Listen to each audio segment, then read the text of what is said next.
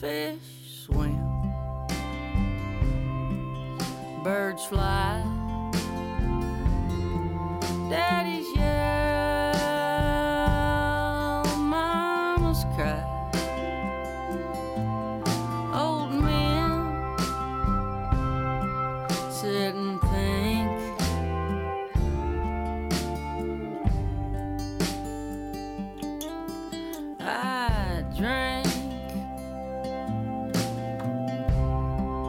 Hey y'all, I'm Tommy Tomlinson, and from WFAE in Charlotte, this is Southbound. Conversations with people from all walks of life about how the South shapes who they are and what they do. What you heard right there was Mary Gauthier imagining the life she might still be living had she not caught herself in time. Gauthier grew up an orphan in New Orleans. She was drinking by the time she was 12, ran away from home at 15, spent her 18th birthday in jail.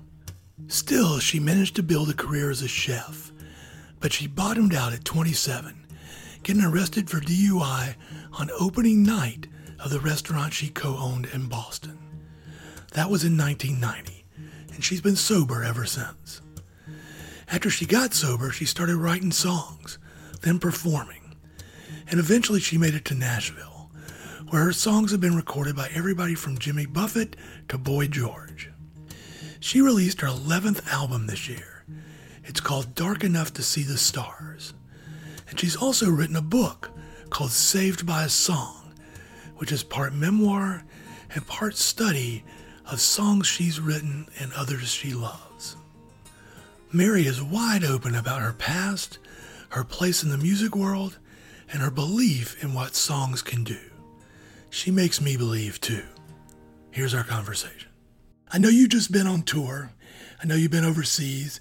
Uh, I, I am 58 years old, and I think you're in the same ballpark with me. Uh, you are you? Okay. So you work a lot of night shifts. Uh, I'm at the point in my life where I'm kind of on farmer's hours. When it starts to get dark, I start to get sleepy. And I'm wondering if, as you have aged, whether your routines or the way you have to approach being on the road, has any of that changed at all? I'm working on that. I don't have a clean, clear answer. Um, I definitely won't do a show if it starts after eight o'clock. We're not doing no midnight shows anymore. We're not doing 10 o'clock shows anymore. We'll leave that for the young ones. Um, so my show started at 8, and if I get to have my way, they start, start at 7. The bigger question is should I be going town to town to town to town to town the way I do? Uh, and I think the right answer is I need to be looking at that because it does take a toll. Uh, I, I got to build in more days off. And I think I got to build in some consolidation, meaning, you know, after 11 records in 25 years, uh, perhaps I can play the bigger city and people can come to me. I've never been confident about that happening, so I go town to town to town to town. But I might give it a try now that I'm 60, because I, I tell you, I was out there for 30 days in uh, Holland and Scotland and England. Uh, and uh, the uh, the pace really uh, it got to me. Um, the lack of sleep, the road food, the the the changing uh, hotels every day. It's it's pretty tough. I mean, it's hard when you're young too, though. It's that's not an easy life for any any traveling troubadour, musicians that are on the road. It's it's you know it looks great on Instagram, but in reality, it's pretty tough. We can see each other on Zoom here. Um, the audience won't be able to see this, but over your shoulder is the cover of your book, Saved by Song. And on the cover of that book is an old guitar. And it's the same guitar I see you play in most of the clips I've seen of you, and I think the concerts I've seen with you. I, I'm guessing there's probably a story behind that guitar. There is. It just got updated because British Air smashed the, the hell out of it. Really? Coming home from London, yeah. The Oh, guitar man. is now is now in shop. They crushed uh, the case, the Calton case, which is supposed to be indestructible, and the guitar got splintered. It broke all of the braces underneath, and the top came off the bottom, and the the, the guitar is in bad shape. Um, they say they can fix it, but it'll never be the same. Oh, I'm so sorry to hear that. So, what? How did you end up with it in the first place? Mm, well, I got it at a guitar show. Um, my um, uh, friend Ray Kennedy came with me, uh, and we we tried every guitar.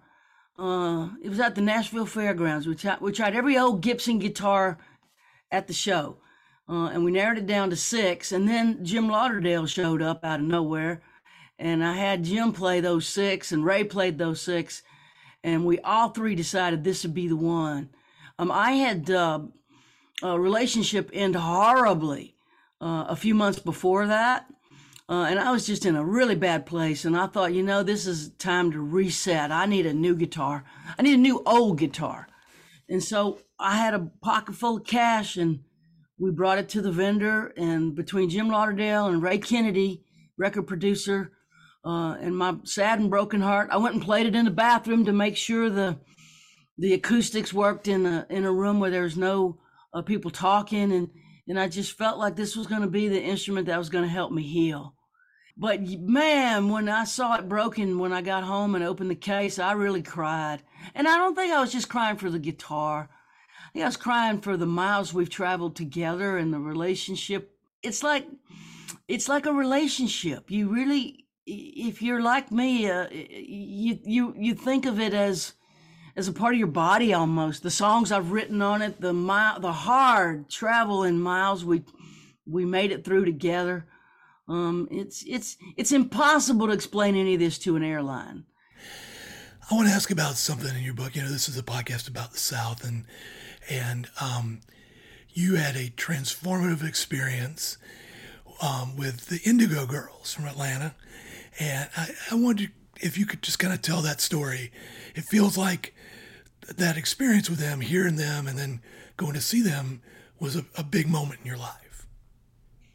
Very hard to explain because I don't. I tried very hard to articulate it in the book. Okay, uh, and and I can tell you what happened, but I can't tell you how it happened. Um, it's it's deeper than my ability to understand. So I heard my my first Indigo Girl song uh, being played on WUMB radio in Boston. I lived in Boston and had a Louisiana style restaurant there. I was a chef in a Cajun joint that I was part owner of. Uh, and I was a very serious drug addict and alcoholic. I had a big, big monkey on my back, big, big problem with booze and dope ever since I was 13. And I was driving home from work, and UMB played the Indigo Girl song off of that first record, Strange Fire, I think is the name of it.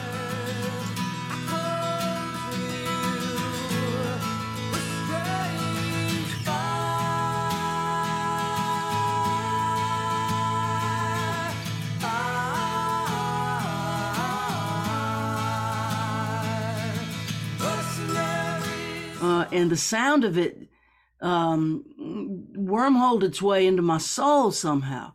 And I sat in front of the house with it playing.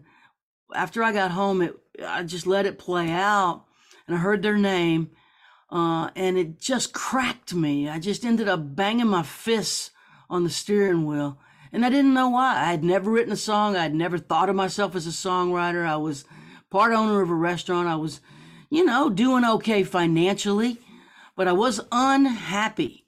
Um, and something about hearing their voices pushed on that unhappiness.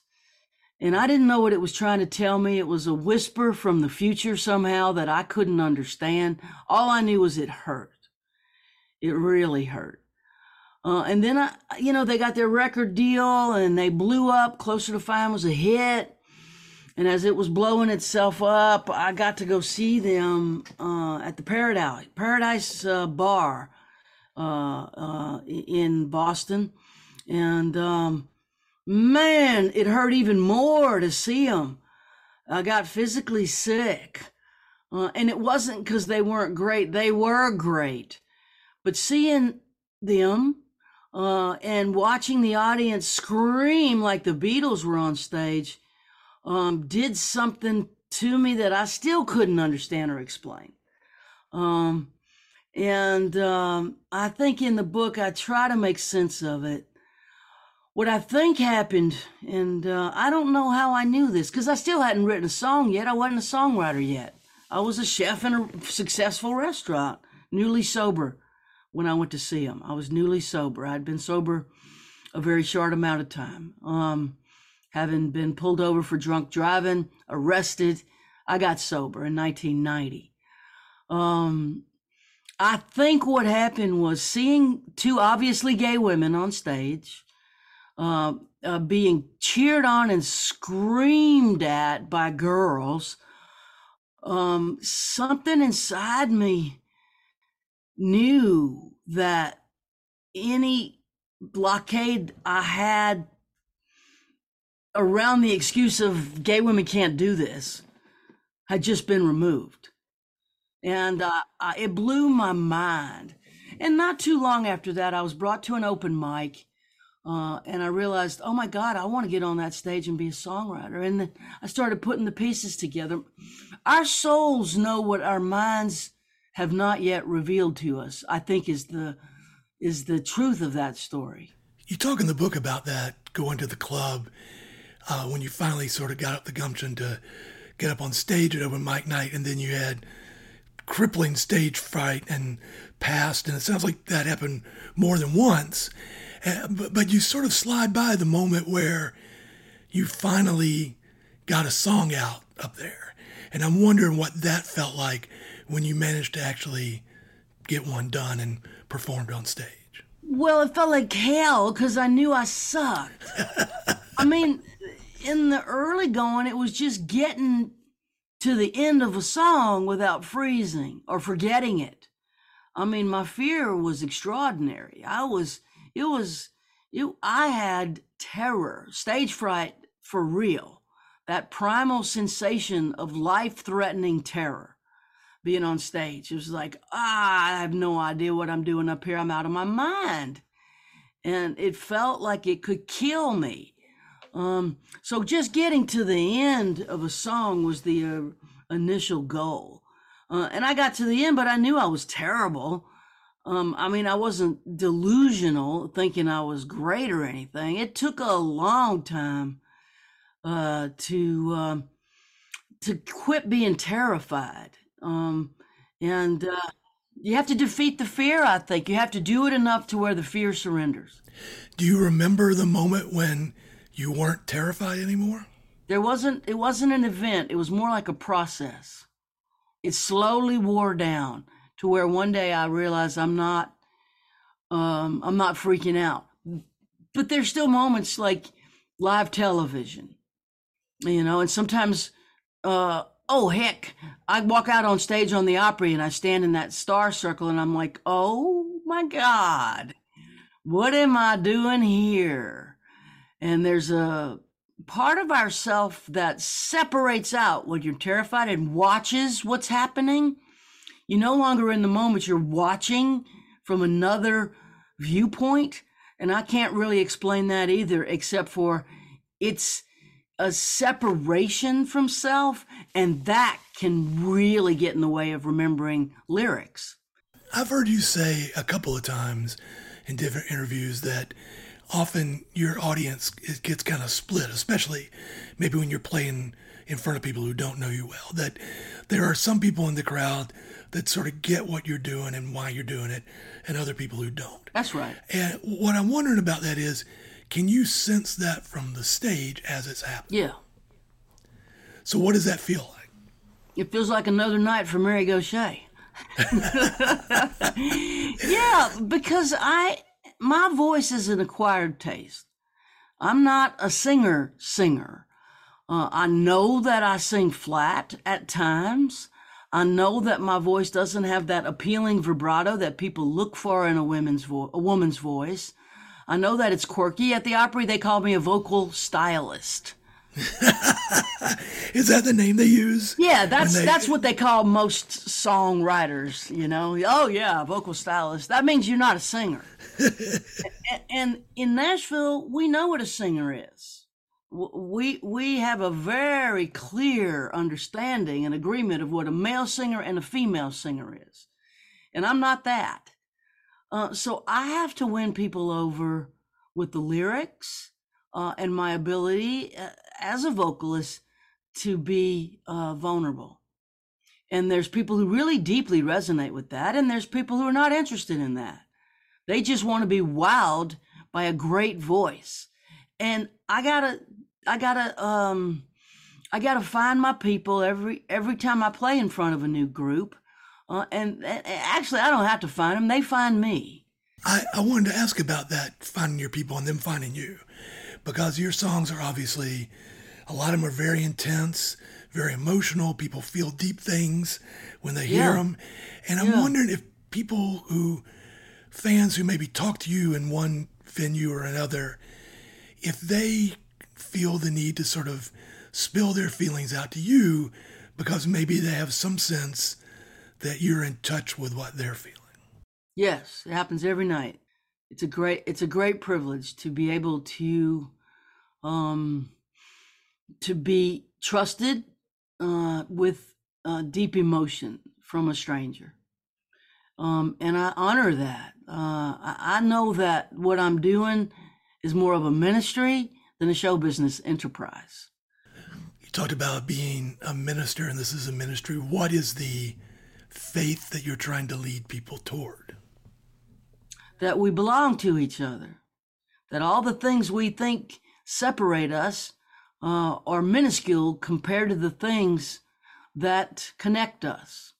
The successful division uh, around the world is a crock. Those things are not, I repeat, not as important as what unites us. And what unites us is mortality, um, uh, a vulnerability, um, a fragileness around our well-being, uh, a need for uh, certain things that that we all have, which is meaningful connection, um, a tribe uh, of people that we feel we belong in, safety. Um, we're all concerned about our children if we have children, uh, our parents if they're still alive. These things are way more important uh, than the divisions that have been created uh, by uh, politics uh, and the dark forces that divide us. That's the ministry. It's that love is way big and it really will save us. It hasn't changed. Love is the answer. The Beatles were right. It's it's the truth. Jesus was right. It was always uh, the mission statement of all religions to preach love.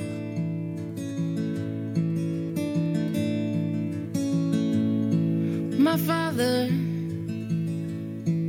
could use a little mercy now.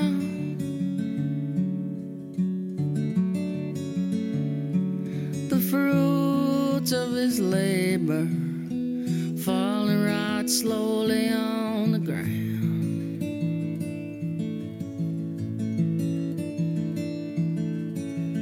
work is almost over. It won't be long. He won't be around. I love my father. He could use some mercy now. When we come back, Mary Gauthier talks about how the songwriting muse only arrives when she puts in the work. I, I gotta, I gotta be in some sort of songwriter mind, and then I gotta, I gotta invite it. It doesn't come knocking on the door, really. I gotta, I gotta put the antenna up. That and more I had on Southbound. Hey, this is Tommy. Before we get back to this episode, I wanted to ask for a little help with something. If you enjoy Southbound, please give us a good rating and write us a review on Apple Podcasts or whatever podcast provider you have that allows such things. The more reviews and better ratings we get, the better chance there is that other listeners can find us. But to be honest, I'd just as soon you tell people about Southbound through good old word of mouth. If you could recommend it to just one person you know, somebody you might think would enjoy interesting conversations about the South, I'd be deeply grateful. If you have any thoughts about the show, guests to recommend, or anything that you think might make Southbound better, you can email me at ttomlinson at wfae.org. Thanks so much for giving us a little bit of your time. And now, back to my conversation with Mary Gauthier. Mary, I want to ask just a little bit about your background. You, you alluded to it earlier about all getting in trouble, being in drugs, drinking, and, and having that sort of moment uh, when you got that DUI where you became sober on the other side of that. I have sort of a weird question. Sure. Do you, do you miss getting in trouble? No. Mm-mm, I don't miss that pain. Mm-mm. No, I don't. And I can get in trouble without drugs and alcohol, so there's that. no, I don't miss drinking and drugging. I don't. I haven't missed it for years. I don't miss being out of control. I don't miss not knowing uh, what's what what what the night will bring if I'll end up in jail again or or embarrassing myself or hurting somebody's feelings or worse yet um, uh, not remembering what I did. I, I have a very serious drug and alcohol problem, and I don't miss, I don't miss the um, the consequences that I was suffering from that. Do I miss being able to get high a little bit and sort of relax? Yeah, but that was never my story, not even from day one. I think I, I asked that because I remember Jason Isbell talking one time about how he worried when he got sober whether the, the parts of him that people liked were going to go away when he sobered up. You know, whether on the other side he was going to become a person that people didn't want to hang out with as much. Did you have any of those worries? Oh, when I was done, not many people wanted to hang out with me. uh, so I didn't know, and I didn't. I, I didn't start writing music and songs till I was coming up on five years sober. So he had a music career behind him when he got sober, and that's a different um, reality than what my my my music career and right my my uh, my ability to even know I was drawn to be a songwriter is a consequence of sobriety. So uh, he had a he had a he had a good career behind him when he got sober. So he he had a legitimate concern, like, wait a minute, am I going to be able to do it as well sober? And obviously, the answer is he does it better sober. Right. I often wonder when I think about him, and you mentioned Jim Lauderdale earlier, and and you about all you know about there being sort of what I think of from the outside is two Nashvilles. You know, there's a Nashville of Luke Bryan and Carrie Underwood and whoever, all the people who are on country radio, basically. And then there's this sort of alternative Nashville where you and Jason, a lot of other people who have thriving careers and do well in your own way, is just a different sort of type of music. And I'm wondering, as somebody who lives there and deals with it all the time, is that sort of a false dichotomy? Do, do all those folks sort of mix together, or is it what's it like there? Nashville has many, many, many, many, many, many, many different kinds of uh, of of artists. Uh, there are those who want the mainstream country radio driven career the Luke Bryans, the Carrie Underwoods, the Miranda Lamberts. That was what they signed up for. Maren Morris. That's that was their dream, and that's what they wanted.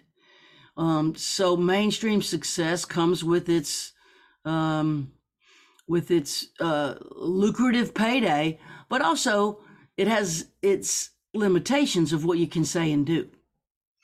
Um, there's many, many other types of uh, of of artists working in this town. Um, you know, uh, for for example, there's there's uh, folks like me who I have a solid troubadour, singer songwriter, folk career, but I signed a publishing deal this year, believe it or not, and I'm writing with young artists who want to play songs in the hands of those who want to have a mainstream country career. So I'm writing Mary Gauthier songs with people who want to place them with people who want to be on the radio. And is that interesting for you to try to like figure out that puzzle in your head? Well, I'll never try to write a song for the radio because I hate the radio. I think it's absolutely horrible. It's the worst songs. Every time I think it can't get worse, it gets worse. There ain't no bottom. It's just terrible. So I'm not going to try to write that stuff. But what what I would would hope uh, to succeed at um, is to is to connect with these young songwriters uh, and write something beautiful.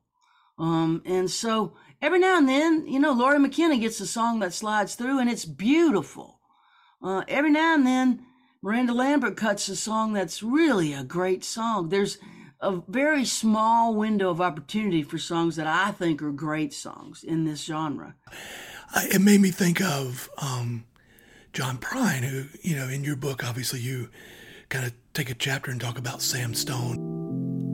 Sam Stone came home to his wife and family after serving in the conflict overseas.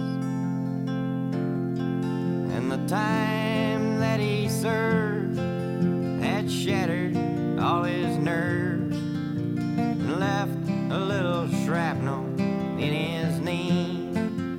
I wonder if he's somebody that you spent time with and, and hung out with before he passed. Yeah, quite a bit. Well, it started with me being a huge John Prine fan long before I got sober. Decades before I got sober, I was all about John Prine. I drove to see him many, many, many, many times.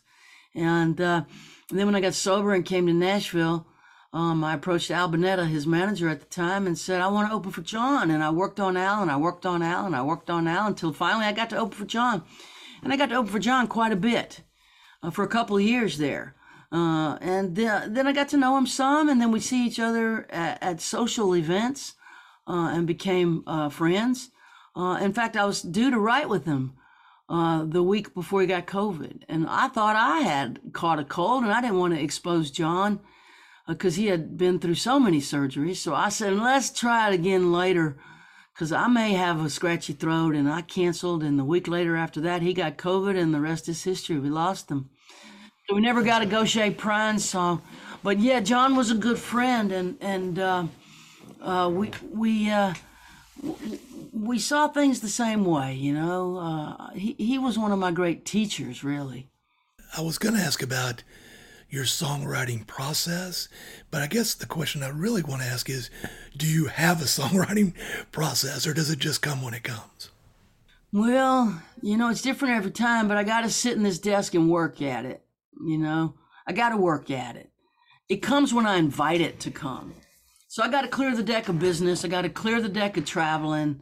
Although I can write in a hotel room, uh, I, I gotta, I gotta be in some sort of songwriter mind, and then I gotta, I gotta invite it. It doesn't come knocking on the door, really. I gotta, I gotta put the antenna up. I'm, I'm always collecting little nuggets though and so when I when I put the antenna up, I have what I call a pile of ideas that I can go to and see if I can can can can get something uh, electrical happening that I really want to write. I don't want to get away uh, here without talking about the songwriting work you've done with veterans. Um, you've been part of this group that uh, works with folks and, and helps them get their songs out. And I, and I wonder whether that kind of comes from the same place of trying to figure out that loneliness and isolation or whatever it is inside them and trying to figure out how to put that into words or into music. Like they uh, the way i understand it is right they they basically write the words and you put a tune to it kind of. Kinda. What what what i found writing with veterans and i did that work for 10 years. I'm not doing it anymore but i did it for 10 years. Um what i found working with veterans is that i just talk to them and I create a container of safety. So I go in with an absolutely open mind. Uh, and I, I, just ask them, you know, what branch did you serve in? When did you serve? Where did you serve? What was it like? Uh, just create a conversation and open up my laptop and start typing down things they say. Uh, and it's not an interview, but more of a just asking questions about their life What's it like now? How long you been out? Are you active duty? Have you retired? And the song starts to find us. Uh, and, and when I get the sense that they've uttered a title, uh, and they always do, you know, I'll say, "Hey, man, what, what about writing that song called "Still on the Ride" or, you know, "Rifles and Rosary Beads" or, uh, you know, "It's Her Love." I mean, I had a veteran tell me the only reason I'm here is because of my wife's love. I, I wouldn't have survived what I've survived if she didn't love me the way she does. Like, well, then let's write "It's Her Love," and he he's like, "Yeah, man," and so I don't have to mind the recess of my own subconscious um, being in a soldier song. Their experience is what I'm trying to capture. I don't insert myself at all. So if I ask the right questions with the right tone, and I'm using body language and softness to create safety, um, they'll talk to me, and what I'll get is their truth. All this talks about, you know, all this sort of connects to these deeper feelings and things that people often try to tamp down in their lives through one way or another. And, and I don't want to oversimplify things here. I, I just want to kind of see what your feelings are about him. Do you think that you had that stuff in you all along to be a songwriter and be a creative person? Yeah. And that it just emerged when you sobered up? Yeah. Or did you sort of know it was there and you tried to tamp it down that whole time? I kind of knew it was there, but I never thought it was possible. I never thought it was possible because I didn't have the courage to do it. And I didn't have the courage to do it because I was dying of drug addiction and alcoholism. So I had to get sober and heal. And then I had to find the courage to go through the uh, awfulness of knowing that I sucked. And, and you don't start out good at this. Nobody does. You've got to get good at it. And that's done in front of an audience and it's not easy. I think it was I think it was my destiny and I never would have manifested it if I hadn't gotten sober cuz it really took a lot of courage cuz I was terrified. These songs that you write are are cathartic to a lot of people. They, it's like a Shakespearean play. Sometimes you go watch a tragedy and you feel somehow better for having gone through that experience and felt those emotions, and that the songs are sort of a proxy that you go through. I wonder if they feel the same way for you. Like, can you feel the catharsis of your own work by either writing it or performing it or whatever? Yes, they help me get through stuff too. You know, that's why I called my book Saved by a Song. I do think there's a, a salvation in this for most of us songwriters. Like we are hanging on by a thread sometimes, and this is what we're hanging on to. It's the hope of creating something useful and meaningful out of the experience. Mac McAnally once said, and I've always quoted it, that a song is extraordinary in that it can take the worst day of your life, uh, and as a songwriter, you can write it out after you've survived it and turn it into something that is both beautiful uh, and empathetic and other people can relate to and it can be useful to them. It can take some of the most challenging, emotionally devastating moments of your life and make them be useful to others. That's alchemy. And so I think we're alchemists in here, um, those of us who are doing it this way. Uh, and that alchemy happens inside of us as well as the audience. I hated high school. I prayed it would end. Jocks and their girls, it was their world. I didn't fit in. Mary Gauthier's genius is writing simple songs with complicated feelings. Maybe that skill only comes from having a complicated life. She didn't start writing songs until she was in her 30s, after many a wasted year.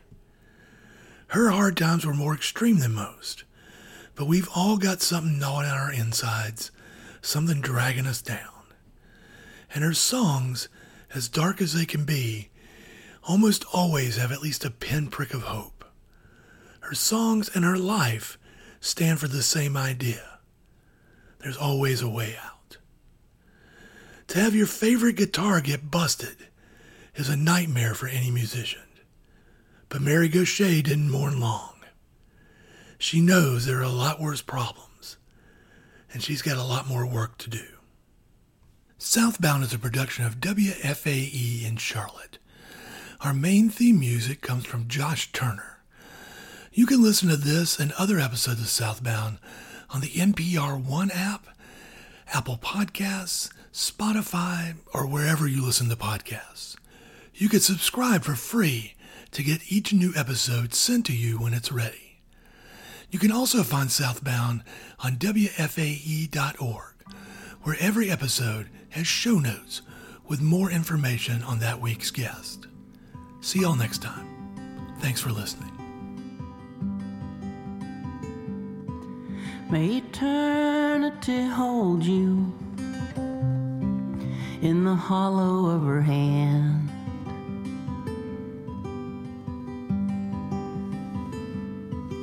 May a soft wind enfold you as you travel distant lands.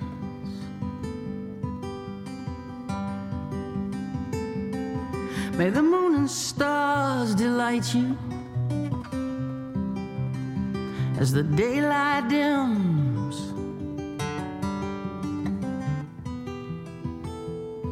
Till the morning sun warms your face, till I see you again.